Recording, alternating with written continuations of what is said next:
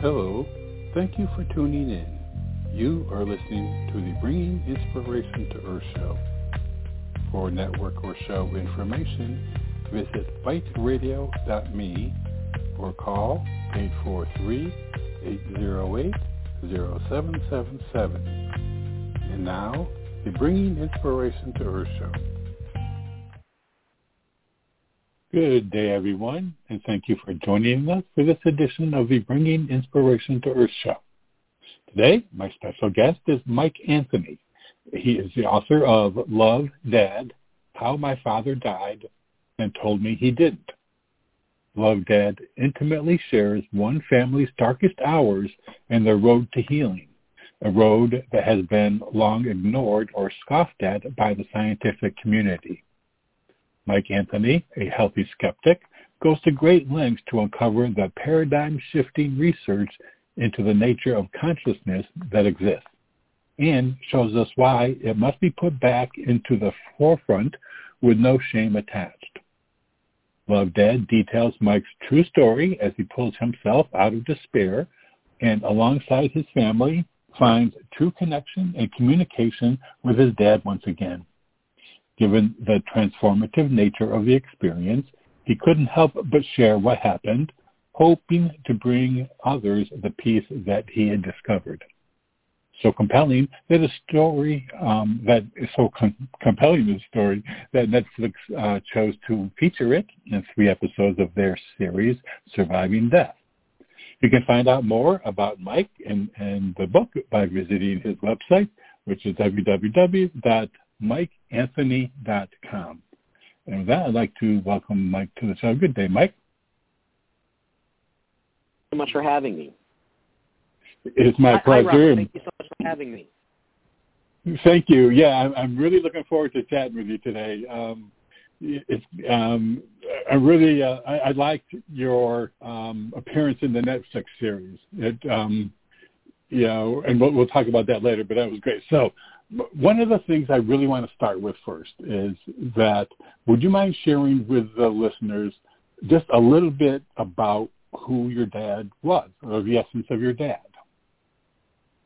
Sure. Yeah, my dad was an extraordinarily kind man. He he was just not your average human being. Um, he I, I, tell the story in the book that when I was a kid, he he felt so different than everyone else to me that when when in uh, catechism, you know, we started to learn about uh, uh, angels, and it struck me that my dad had all of the attributes that these angels have, Wow. these sort of all all loving beings. And one morning, I have this very clear memory. My dad was making his one and only dish, his French toast, and I decided to ask him, and I said, "Dad, are are you an angel? You know, just just just tell me the truth. I, I promise your secret will be safe with me. Are you an angel?" And he said, "You know, wh- what do you mean?" And I said, "Well, you're you know, you're just so nice to everybody all the time." And he said, "Oh, well, uh, you know, you should always try to be nice." Um, which I was sure was exactly what an angel in disguise would tell me. And you know, he he just he would have fit in perfectly well had he been born on a mountain somewhere, you know, maybe in Tibet, uh, living a life as as a monk in meditation. He had this energy about him that was just so calming. Um, and no matter what chaos might be happening in the world, I was a I was a very um, sensitive kid, and I was sort of, you know, maybe somewhat empathic in that when things were happening in the world that were painful, things that were causing hurt to other people, I sometimes felt viscerally the the pain that people were in, and I had a real hard time with that. Uh, so much so that I had to, throughout my life, I've had to try to work on kind of blocking that out, just so that I could live a useful life at, at times, you know. Yeah. Um, but Boundaries. anyway, being yeah. Yes, yes, indeed, yeah. Um, but anytime I was feeling anything like that, you know, wondering why in the world, if there is a God, would that God put such terrible ingredients into the into the mix? Um, if I was having any of those doubts, uh, just being around my father would clear that away. Uh, something about his energy was so peaceful and loving, and knowing that the universe had something like my dad in it gave me enough faith uh, to accept that there were things in the universe that did not make sense to me. Yeah, yeah, yeah. He, um, the what video they showed um, of him, he, he looked just like a really nice guy. Uh, uh you know. Um, so yeah. so you you and he were close throughout your life. Very close. Yeah, we were. My my whole family is pretty tight knit. Uh, my my mom and dad got divorced when they were very young. They they met when they were 12 and 13 years old, and then they got married right out of high school, pretty much, uh, and then got divorced just after having me when they were still just in their early 20s. Um, but they ended up remaining friends uh, throughout their lives, so much so that my dad ended up buying a house right around the corner from my mom and her new husband's house. Uh, so we've always been incredibly tight. Yeah, yeah. Well, that that's that's a good thing when when that can work out like that. That's conscious parenting before there was a term for it. Uh, right. um,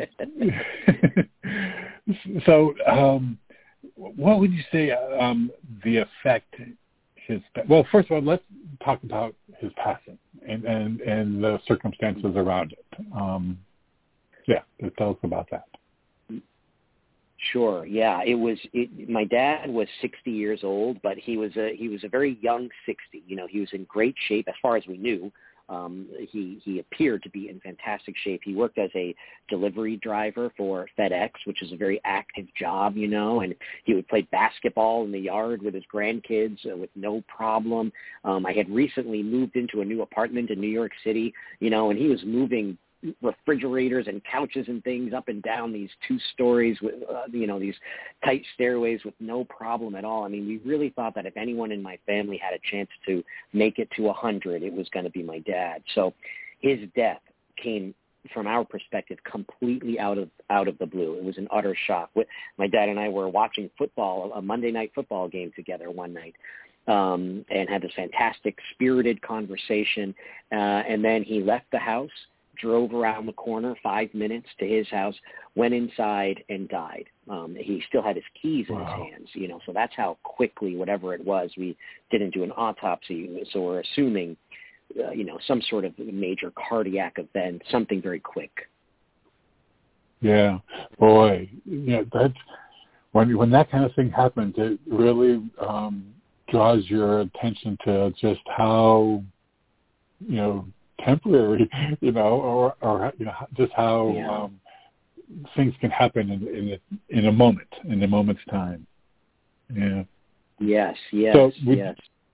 So, how would you say that the, the your obviously your family being close grieved? Um, so, can you tell us a little bit about um, you know the effect that, that that his passing had on you, your family? Yeah. Sure. Yeah, it was it was completely devastating. Uh, um, you know, at the very beginning, I was in complete shock. I had gotten the phone call. Uh, my day job is working as a bartender uh, for for Broadway, and I was working at a show on Broadway, uh, and intermission was just about to happen, and the phone call came in. It was my sister, and she's wailing on the phone, um, screaming, you know, he's gone, he's gone, he's gone. And my mom, I hear my mom screaming in the background as well. Um, and I'm I was worried. You, you know, their pain was so extreme. I was worried that they were going to die on the spot as well. And I have this very clear memory. I, I I hang up the phone, and then intermission happens. And you know, on Broadway, you suddenly have a thousand people um, who want their drinks. And I have this memory of making drinks for this woman. You know, I'm, I'm pouring her a rum and coke and, and saying, "How's the show? Are you enjoying the show?" You know, like it's any other wow. night. Um, I just went into utter shock. Um, but when it set in, that he was gone. Uh, when the when you know the the first time I went to pick up my phone to call him and realized that was now impossible, um, it was complete and utter devastation. I I don't. It's hard to come up with what the right words are for it, um, but it was yeah. a crisis. I would call it a spiritual and and eventually a, just a full-on existential crisis because if someone as wonderful as my dad, you know, who was full of nothing but love and goodness. And if every idea he ever had and and and and joy he ever felt, uh, if everything that he ever was could suddenly disappear, as though it had been this almost instantaneous blip on the universe's uh, infinite radar of time and space, if that could just be gone, then a real hard time. I was struggling to understand what the point to anything could be. You know, um, that's how it struck me. If, if someone like my dad could could just just be wiped off the face of existence, um, it was hard right. to.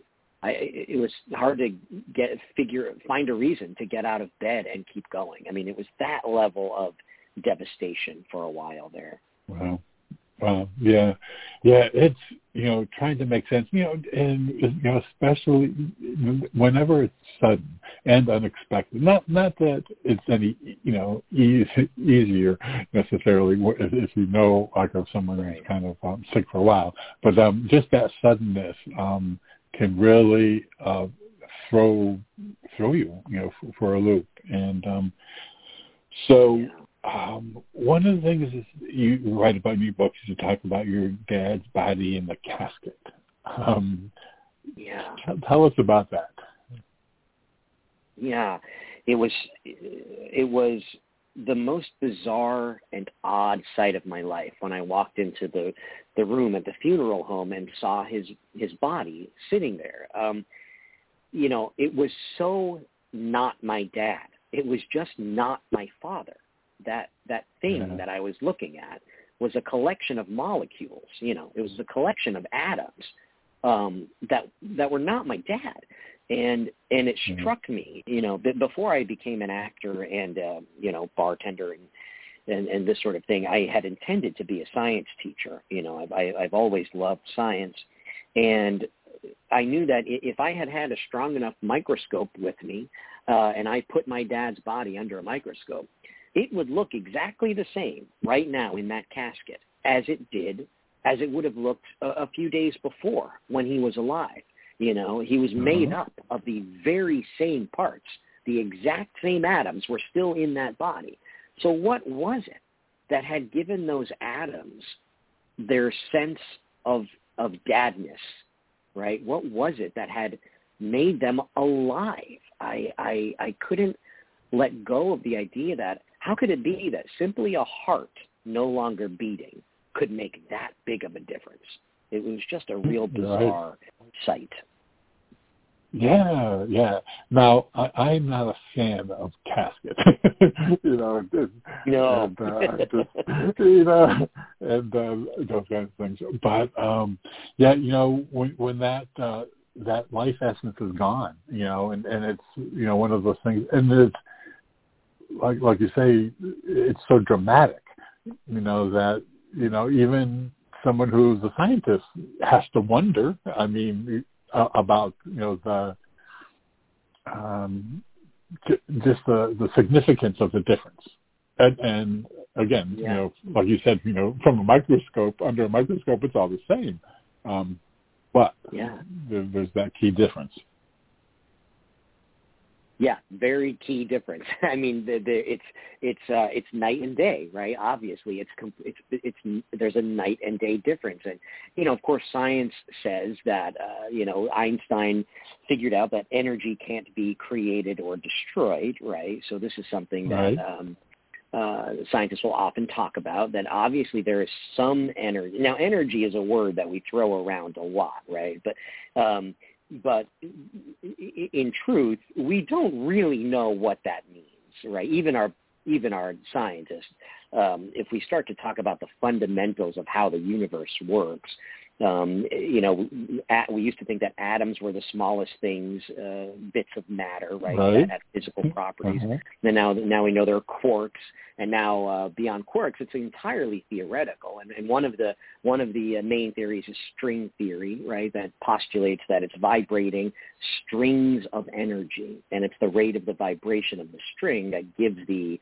uh, the atom its physical qualities and changes how it interacts with everything else around it. And if if that turns out to be true, that it's vibrating strings of energy, what is making the string vibrate? That we have no idea. There, there's, there's no answer for why that string should be vibrating in the first place or where in the world that string came from, right? You know, we have all of these uh-huh. theories, but there's there's no solid answer on, on that. So, um, yeah. Yeah, even to science, it's an open question. I think you know, death is still confusing to science. Exactly what death is. Yeah, yeah. My goodness. Um, so now you've decided. I mean, obviously, you you moved into investigating um, after, uh, life after death. So, can you tell us about you know how that spark began? Yeah, um, not long after my father died, uh, just about two days or so after burying him, a phone call came into my mom's house from uh, my second cousin's husband. Uh, and this was very odd because this is not a person that my mom was close with. Um, I could not even remember who he was when she told me the story. Um, and and she answered the phone one night, and she he said, "Liz, this is Chris. Uh, do, do you remember me?" And she said, "Oh yeah, yeah, Chris. You know, I think they maybe had been at a wedding together ten or fifteen years before." And he said, you know, I know this is going to sound strange, uh, calling out of the blue like this, and he had never called our house before. And he said, but uh, do you do you know what I do? And she said, uh, no. You know, as far as we knew, Chris was, uh, and still to this day, he's like a he's a hospital administrator, so he has like a big time sort of straight lace job uh, in in hospital administration. But she said no, and he said, well, um, I on the weekends I'm part of a ghost hunting team. And she said, okay. and at this point, she's completely baffled about what this phone call could possibly be about. Um, but as it turns out, Chris, who, you know, he says now that at that time in his life he was still in the quote unquote paranormal closet because he had this sort of very big time job and he, he you know, he did not want to take right. the chance of letting his colleagues know that on the weekends he goes to quote unquote haunted houses and tries to contact, uh, you know, dead, dead spirits or, or spirits. So uh, anyway, on his team, he has a medium, which is right a person who claims the ability to uh, communicate in some way with our deceased uh, loved ones. And he said that this medium, uh, who never met my dad, by the way, she was a complete stranger to my dad and my entire family. As they are investigating this house one night, she says, you know, I have this spirit here named Robert, and he, I don't know that he's connected to this house that we're in, but he is not leaving me alone. He is desperate to get a message to his family. And then she said to Chris, I think this is connected somehow maybe to you or your family, Chris. His name's Robert, um, and his family um, is involved with a fish restaurant. And when she said that, Chris put it together. My dad's name is Robert, and my sister owns a fish restaurant. So even though he was not at all close with my dad, and I don't know that they ever ever even met, in in life. Uh, um, he did. He was aware through the family grapevine that that Robert had that this guy had died. So um, the the message was so insistent from my father, according to this medium, her name was Christina, that Chris, uh, even though it was very awkward for him to make this phone call, I mean, I imagine the poor guy trying to, you know, struggling with whether or not to make this call. He has no idea how the family's going to react to this kind of thing. But my dad was apparently being so insistent that he, he made the call. And so that's how the idea of mediumship was kind of thrust into my family's life. You know, most people uh, seek out mediumship if, if they're going to be involved right. in mediumship in their grieving and they seek it out. In our case, um, it came to our door. So that is what began uh, my my research into this because the scientific part of my mind, though I, of course, desperately wanted to believe that, yes, my disembodied father had contacted this woman named Christina to get this message to us. I mean, I, I, I wanted to believe nothing more than that. Um, I, I was going to need a lot of evidence before I could believe something like that. So I uh, I spoke with this woman. I ended up getting her phone number after speaking with my cousin for a long time uh, and coming to the conclusion he seemed like a very rational guy. He seemed very sane. Um, you know, mm-hmm. whether despite his ghost hunting, uh, uh, you know, antics.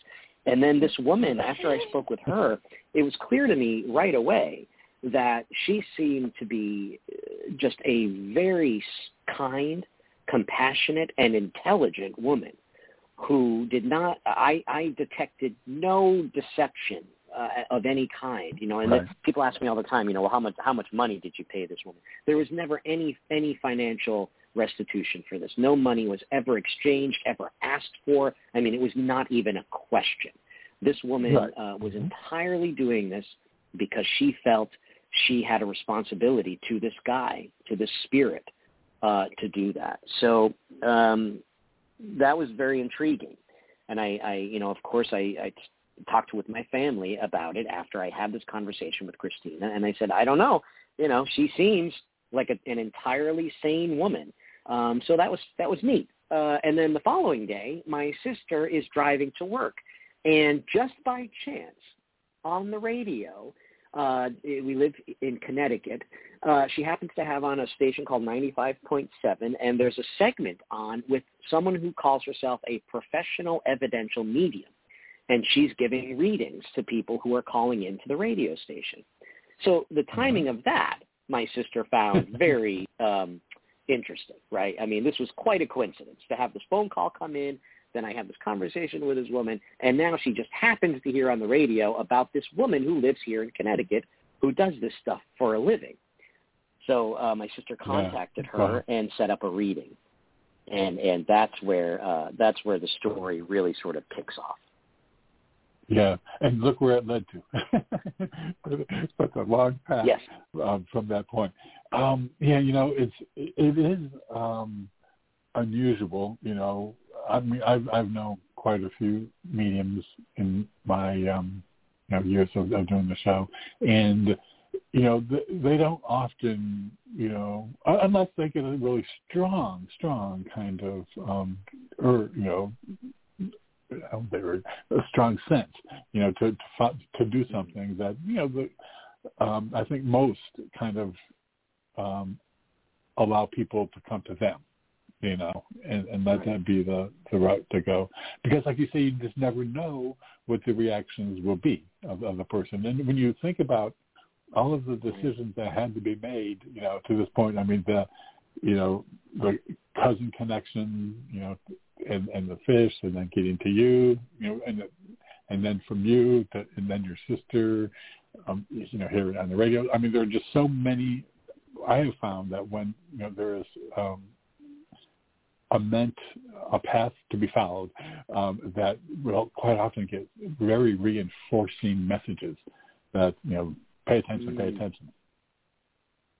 Yes, I agree. I mean, uh, when I look back at this whole story now, um, and there's a lot to it, you know, there's more to it, but um, uh, it certainly feels like, I mean, when you look at the dominoes that had to fall over to lead to, to where I ended up getting to, um, it's now, for me, impossible to not see my dad pulling strings outside of his body, pulling strings Uh-huh. to somehow make this stuff Yeah. happen. Impossible to not Well, see that. Yeah, I mean, when you figure he had to, you know, go in a very roundabout way, you know, to to get Right. to you, you know, so a bit of determination. Um, so um, now Yeah. You uh, eventually, um, when when you were obviously you're you're, you're thrown into this mediumship world, um, and w- what is um, what is your uh, next um, what's your approach now? I mean, is it you know investigating mediums, or or is it just learning about them? What tell us about that um, that process? Sure. What happened is after my sister hired this professional, quote unquote, professional medium to come to the house, I, I tested her uh, by giving her a code word. I, I, I talked to my dad that day before the woman came to the house, and I said, "Okay, Dad, I, I need you to give me a very specific message if I'm going to believe that any of this is true." And I was suddenly flooded with this memory that when we were kids, as I said, my parents got divorced when we were young, and we saw my dad on the weekend. So on Friday nights when we, we went to see him, we were so excited we couldn't get to sleep at night. So he would play with our hair to help us fall asleep, and we'd say, "You know, five more minutes, Dad, five more minutes," and it became a thing that my poor father would have to play with our hair until his hand was ready to, you know, fall off and we were deep asleep. So I'm suddenly flooded for whatever reason with that memory that I hadn't thought of in a long time. And I said, okay, Dad, that this is the thing. I need you to get this medium to mention my hair. In some way, she has to mention my hair. If she doesn't do that, it doesn't matter what else she says. I'm not going to believe that this is real.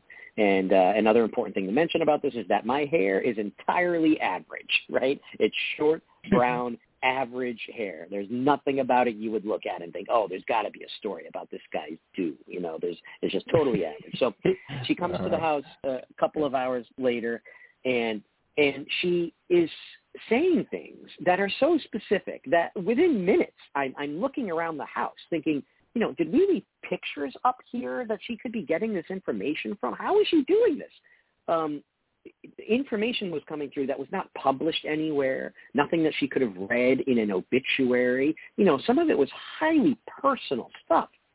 So within a half an hour, we are all weeping, right? There are seven of us sitting in the living room of my mom's house, and we're now drenched in our own tears because we're convinced that something genuine is happening here. And I completely forgot about my code word, by the way, because because I, I was so taken by what she was doing um, that that I really could not. My mind, the scientific part of my right. brain, was totally reeling at that point. Reeling, like how could this be?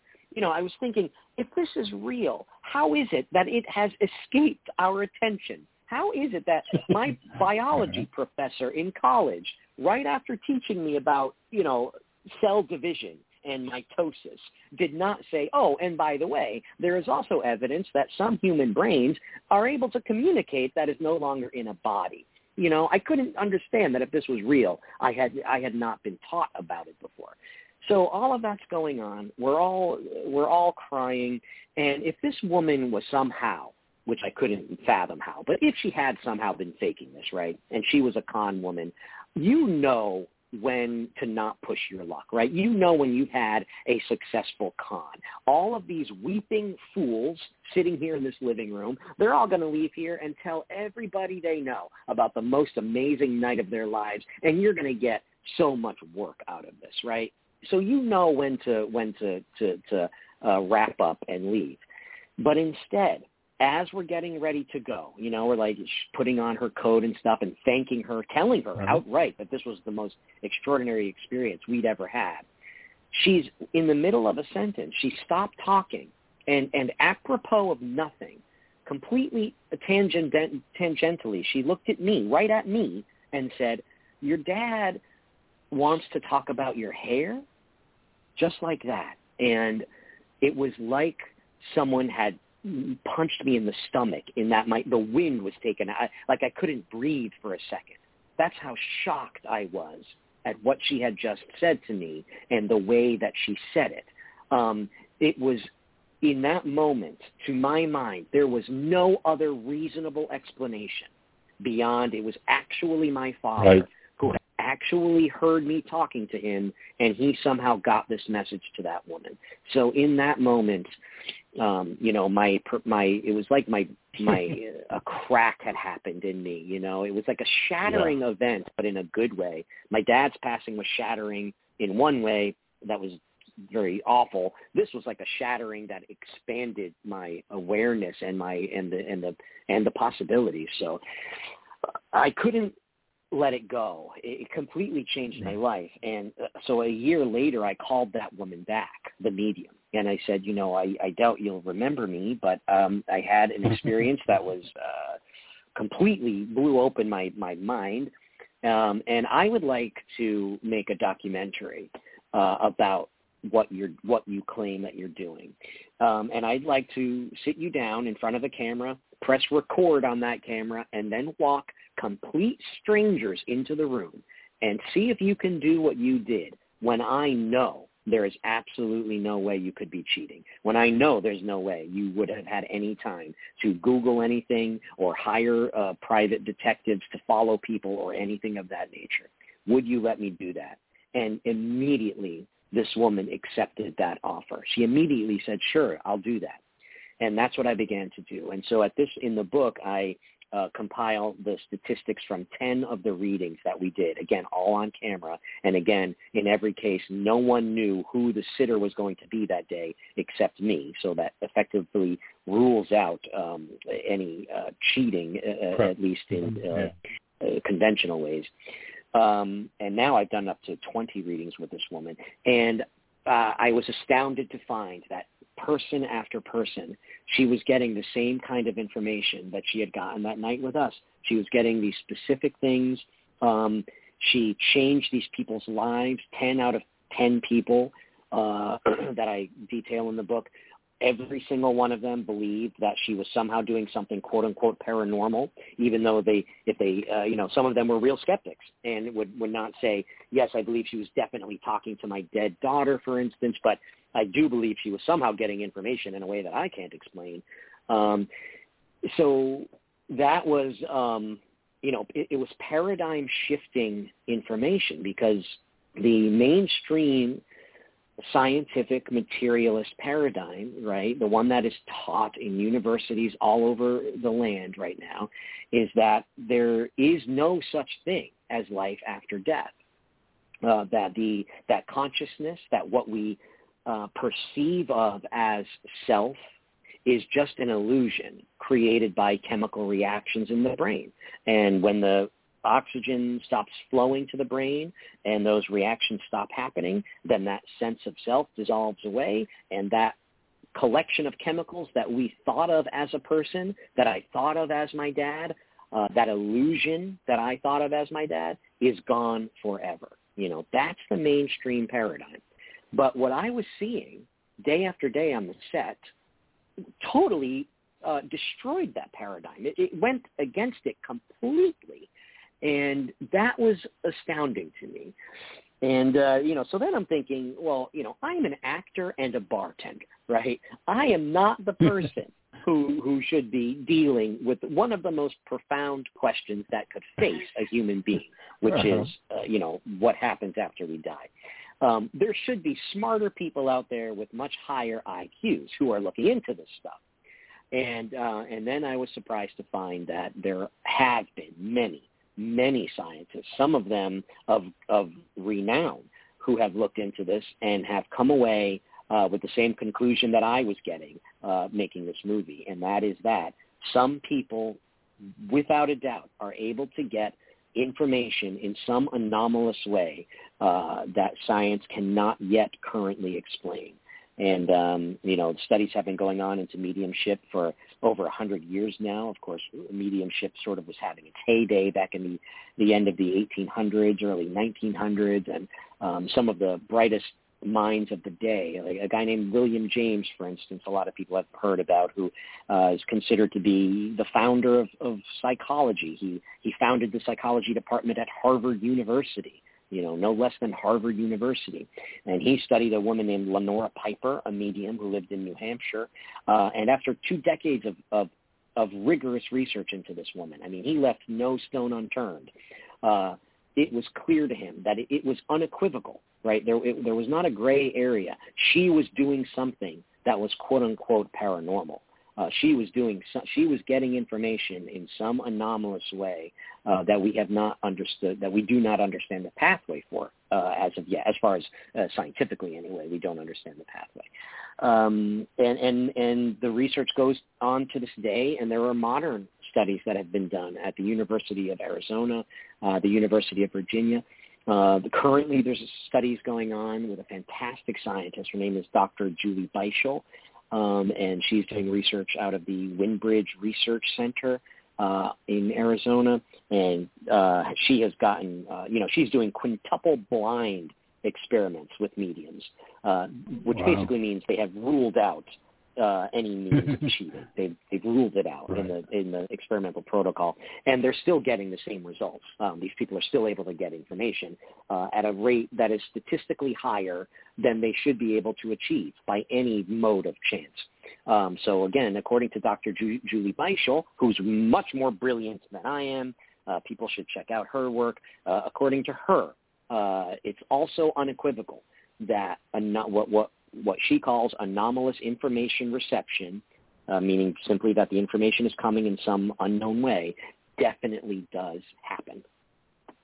Yeah, yeah, yeah. I had um, uh, a science, uh, scientist uh, Russell Targ on my show. Gosh, probably yes. now about six, seven years ago, and uh, yeah, he, we, he, to me, you know, in his book, uh, The Reality of ESP, um, he just, you know, that, that, that scientific, um, you know, approach, you know, to investigating, um, you know, I, I just loved how he did that, you know, because it begins to show there could be a marriage between the two, you know, and, um, yes, yes. And, yeah, and we're going to take um, just a, a quick break, Mike, um, because we stream live, and I do want to invite listeners. If you want to call in with any questions, you can call in at six one nine seven eight nine four three five nine. And those listening live in the chat room, if you have any questions, feel free to post them there. And then right before we go, I, I will say one thing an actor and a bartender is a perfect person to go ahead and bring forth that kind of. I mean, when you look about the actor playing to the audience and the bartenders, you know, conciliatory kind of uh, state of being and, and and handing out the drinks just for them. I mean, hey, I think that's a perfect combo. So anyway, I appreciate we're going to take a we're going to take a quick break, and everybody will we'll be right back. Hello, this is Robert Sharpe. I want to thank you for joining us and hope that you are enjoying today's show.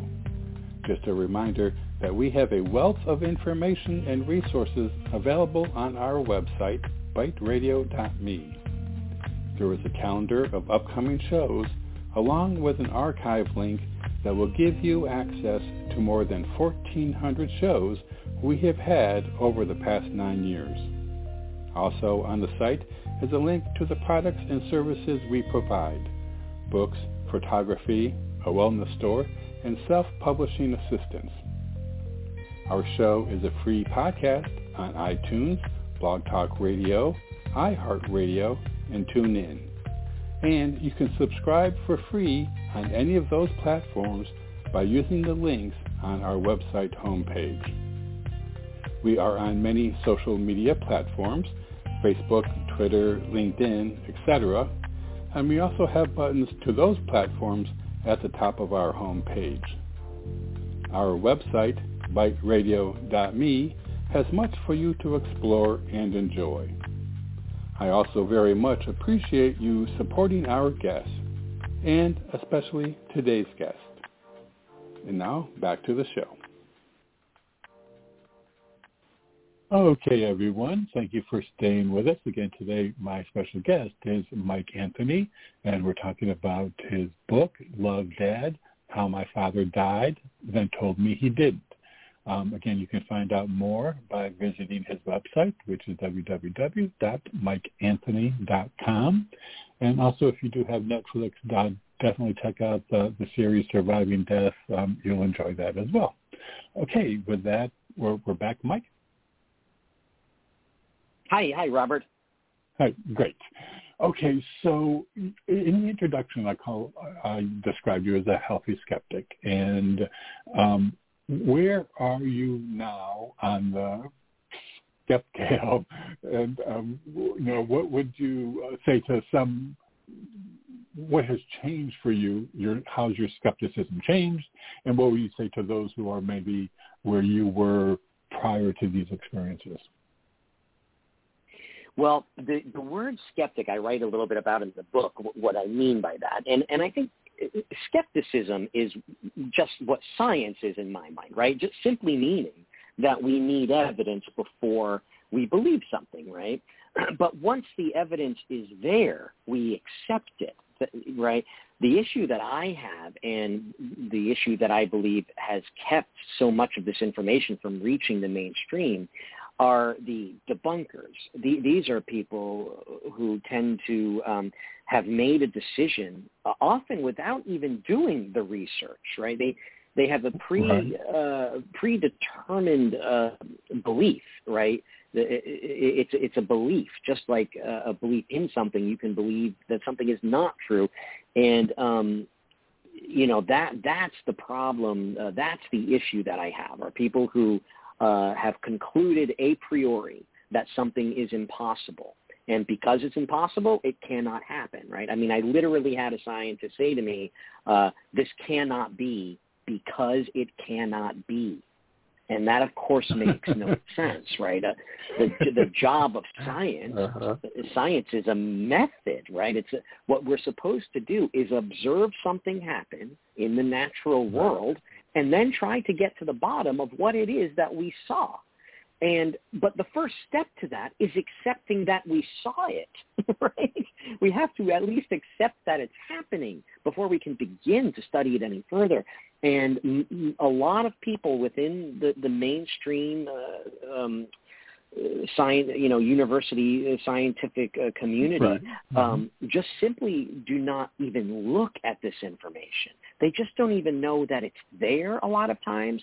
Um, the word paranormal has become a dirty word in, in, in academic communities. Yeah. You know, it, if you're if you're a a, um, a scientist who is respected, um, you're taking a real chance if you tell your university, "Hey, I, I want to do a study into mediumship." You know, for some people that that it's uh-huh. academic suicide uh, because it's painted uh, with with such an ugly brush as being unserious business, right? Only unserious people would look into mediumship. Now, that that is silly because you mentioned um, Russell Targ before the break and uh, work that he did with Hal Puthoff at the Stanford Research Institute (SRI) right. mm-hmm. is phenomenal research, right, into ESP. Um, and the CIA has recently declassified uh, a lot of these documents, so anyone is free to go to the CIA uh, website and look through their library. And you can see for yourself that the CIA concluded after spending millions of dollars, millions of dollars researching this, uh, they concluded that extrasensory perception is indeed a real phenomenon. Not only is it real, uh, the United States government has used it. They've used what, what they call remote viewers, which is basically clairvoyance, someone who's able to see something that you know, with something other than their eyes. It could be across the room. It could be hidden inside of a lead box, you know. So uh, the United right. States has used it operationally, um, uh, extrasensory perception and remote viewing. So the, the, the United States government has concluded after millions of dollars of research that it's a real thing. So where I am now, um, having witnessed what I what I've witnessed, um, and and it ends up going beyond um, medium mental mediumship. Uh, I end the book with a chapter that I I, I actually hesitated to put in uh, because it's going to be so beyond what the average uh, reader considers to be possible uh, that I worried they'd get to the end of the book and think, oh my God, I spent all of this time. Turns out this guy is just crazy. but I, uh, you know, I kept it in because it is the absolute truth. I promise you, it is the absolute truth. And uh, just to touch on it a bit, um, mediumship we can break down into two categories: uh, mental mediumship and physical mediumship. And mental mediumship is the one that you know we're we're largely familiar with. John Edward, you know, crossing over the Long Island medium. Uh, the the people that I've been working with who are in a conscious state um, and they say that they're getting messages uh, in various forms that they're then interpreting and delivering to us. That's mental mediumship. In physical mediumship, it's said that the medium goes into a very deep trance, uh, so deep, in fact, that they claim they have no memory of what happens while they're in that trance. Um, some of this we can verify with science. Uh, if we uh, use, uh, we've used uh, electroencephalograms, EEG machines on, on some physical mediums. So we hook their brain up to this monitoring equipment. Uh, and we do know, uh, for instance, a, a guy named Stuart Alexander, who is the medium that I had my personal experience with, my personal completely life-changing experience with. Um, he's been tested with an EEG machine, and sure enough, when he goes into trance, uh, his brainwave pattern changes, and he goes from uh, beta waves are what we typically, uh, what we would call waking consciousness. You know, what we what's typically happening mm-hmm. in our brain on a day-to-day basis. And when he goes into a deep trance, he moves into um, beta and de- I'm sorry, into alpha and delta waves, which are not waking consciousness. It's something else. So we know that at least that much, you know, is happening scientifically. Uh, and then the claim is that once they're in this deep state of trance, the spirit world, what they say is the spirit world, can then use the medium's body, uh, use their physical apparatus, including their vocal cords, to speak directly to us. So the medium uh, is not, uh, you know, a middle person at this point. The spirit world is supposedly speaking directly to us. uh, using their own words. And in the most advanced forms of this mediumship, as crazy as this might sound to some people, depending on you know where they are on the spectrum of this stuff, uh, in the most advanced forms of this, the spirit world is said to be able to extract extract a substance from the medium's body called ectoplasm and then use that substance to physically materialize in the room in a way uh, that everyone in the room sees what's happening. So this is not subjective in nature. This is an objective physical thing that is happening in the room for all to perceive at the same time. And, you know, uh, I first read about this in Leslie Kean's book. Leslie Kean wrote a book uh-huh. called Surviving Death, and that's what the Netflix series is based on. And when I got to the word ectoplasm, I mean, I had to stifle a laugh. I was sitting at a Barnes and Noble reading this, and uh-huh. um, you know, I was sure that ectoplasm was a word coined by Harold Ramis and Ghostbusters. You know, I was certain that ectoplasm exactly. was the stuff that, yeah, that Slimer left on yep. the bookshelves at the New York Public Library in the movie. But as it turns out, according to Leslie, it's a real substance. And not only is it real, but it was um, the word was coined by a guy named Charles Richet, who won the Nobel Prize in physiology. He won the Nobel Prize in the study of the human body. And he is the person who came to the conclusion after a great deal of study uh, into physical mediumship that ectoplasm is a real substance. Not only that, he was able to take some of it out of a seance room and take it to a lab and look at it under a microscope. It, I mean, it is a real substance. Um, and I can now say that it is a real substance with confidence because I have seen it myself. Um, and and this is my this is my now my big secret that I uh, you know I still anytime I'm out in public if I'm talking with someone at a coffee uh-huh. shop about my story every time I get to the word ectoplasm I kind of whisper and look over my shoulder to see who's looking but um, yeah. that is my big my big secret I I Leslie Kean and I uh, were sitting together in a room in England and um, I saw this substance, uh, this amorphous substance, very difficult to describe in words. Of course, I go into detail in this in the book. The story is told fully there, but um, I saw a human hand form out of nothing, out of nothing, right in front of my face. And when I say right in front of my face, I, I, I mean it. I was five inches from where this was happening. Wow. Um, and I watched yeah. this hand shake Leslie's hand. Leslie could feel the bones in the hand. She could feel the warmth of it, the mm. flesh. And then I watched her let go of that hand, and then I watched it dissolve into smoke, into nothing, and then disappear right in front of my face. So uh, you asked where I am now uh, as far as skepticism goes. I now, uh, I now know without a doubt that no matter how many Nobel prizes right. a person has, uh, if if they tell me that there's no such thing as anything paranormal, I now know with 100% certainty that they are incorrect about that. Yeah, yeah. Well, yeah, that certainly gets you to that that that spectrum. I don't think very many people have gotten the ectoplasm uh, experience, uh, but uh, you know, the, the one thing that um, it seems that is a just that, that paradigm shifting, that mind changer is that personal experience. I mean, I've had so many mm-hmm. um, like professional, you know, doctors, actors, you know, and, and different types of professions who, you know, this was like nothing on their radar, you know, until it happened personally. Right and and and then all of a sudden it kind of shakes it up and and um you know it, it just for for some people who I mean I think there can always be some people whose beliefs are so set that there there's just not going to be able to allow this into right. that you know into their world you know and and that's fine you know that's yeah. that's kind of where they're at and you know and you know, God bless them.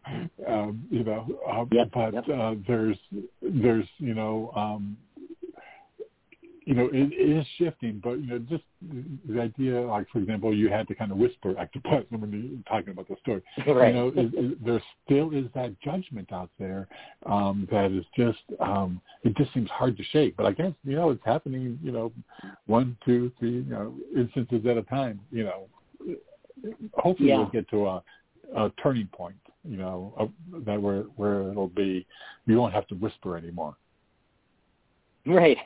yeah, that, that's my, that's my main goal now is is just uh, tr- doing what I can to to shake the uh, the the the the shame that people feel about just having an interest into looking into this stuff. There should be no shame attached to this. Um, you know, I, I, I talked a lot with uh, Dr. Jim Tucker at the University of Virginia, uh, who studies um, children who have memories of what appear to be previous lives, and this this data is just stunning. You know, they've been uh, the Division of Perceptual Studies has has been uh, involved in this research for almost 60 years now, and and you know the the evidence is so strong that JAMA, the, the Journal of the American Medical Association, which is one of the most respected scientific journals in the world, right? Anytime JAMA uh, publishes a report related to diet, um, it's on the nightly news, right? If, if JAMA uh, finds out that saturated fat uh, in eggs is not as bad for us as we thought it is. Uh, you know, it's published uh, in headlines that oh, eggs are not as right. bad as we mm-hmm. thought they were. But when uh, the book editor for the Journal of the American Medical Association read Dr. Ian Stevenson's book, that's the guy who founded the Division of Perceptual Studies at UVA, uh, when he read his book and looked at the research, his conclusion was that reincarnation is the most likely explanation. So you have the book editor of JAMA saying that reincarnation appears to be a real phenomenon and almost no one heard about it almost no one, especially within the academic community, heard about it. And the, the their method, the, the methodology, the, the way that they research this is so rigorous. It's so meticulous.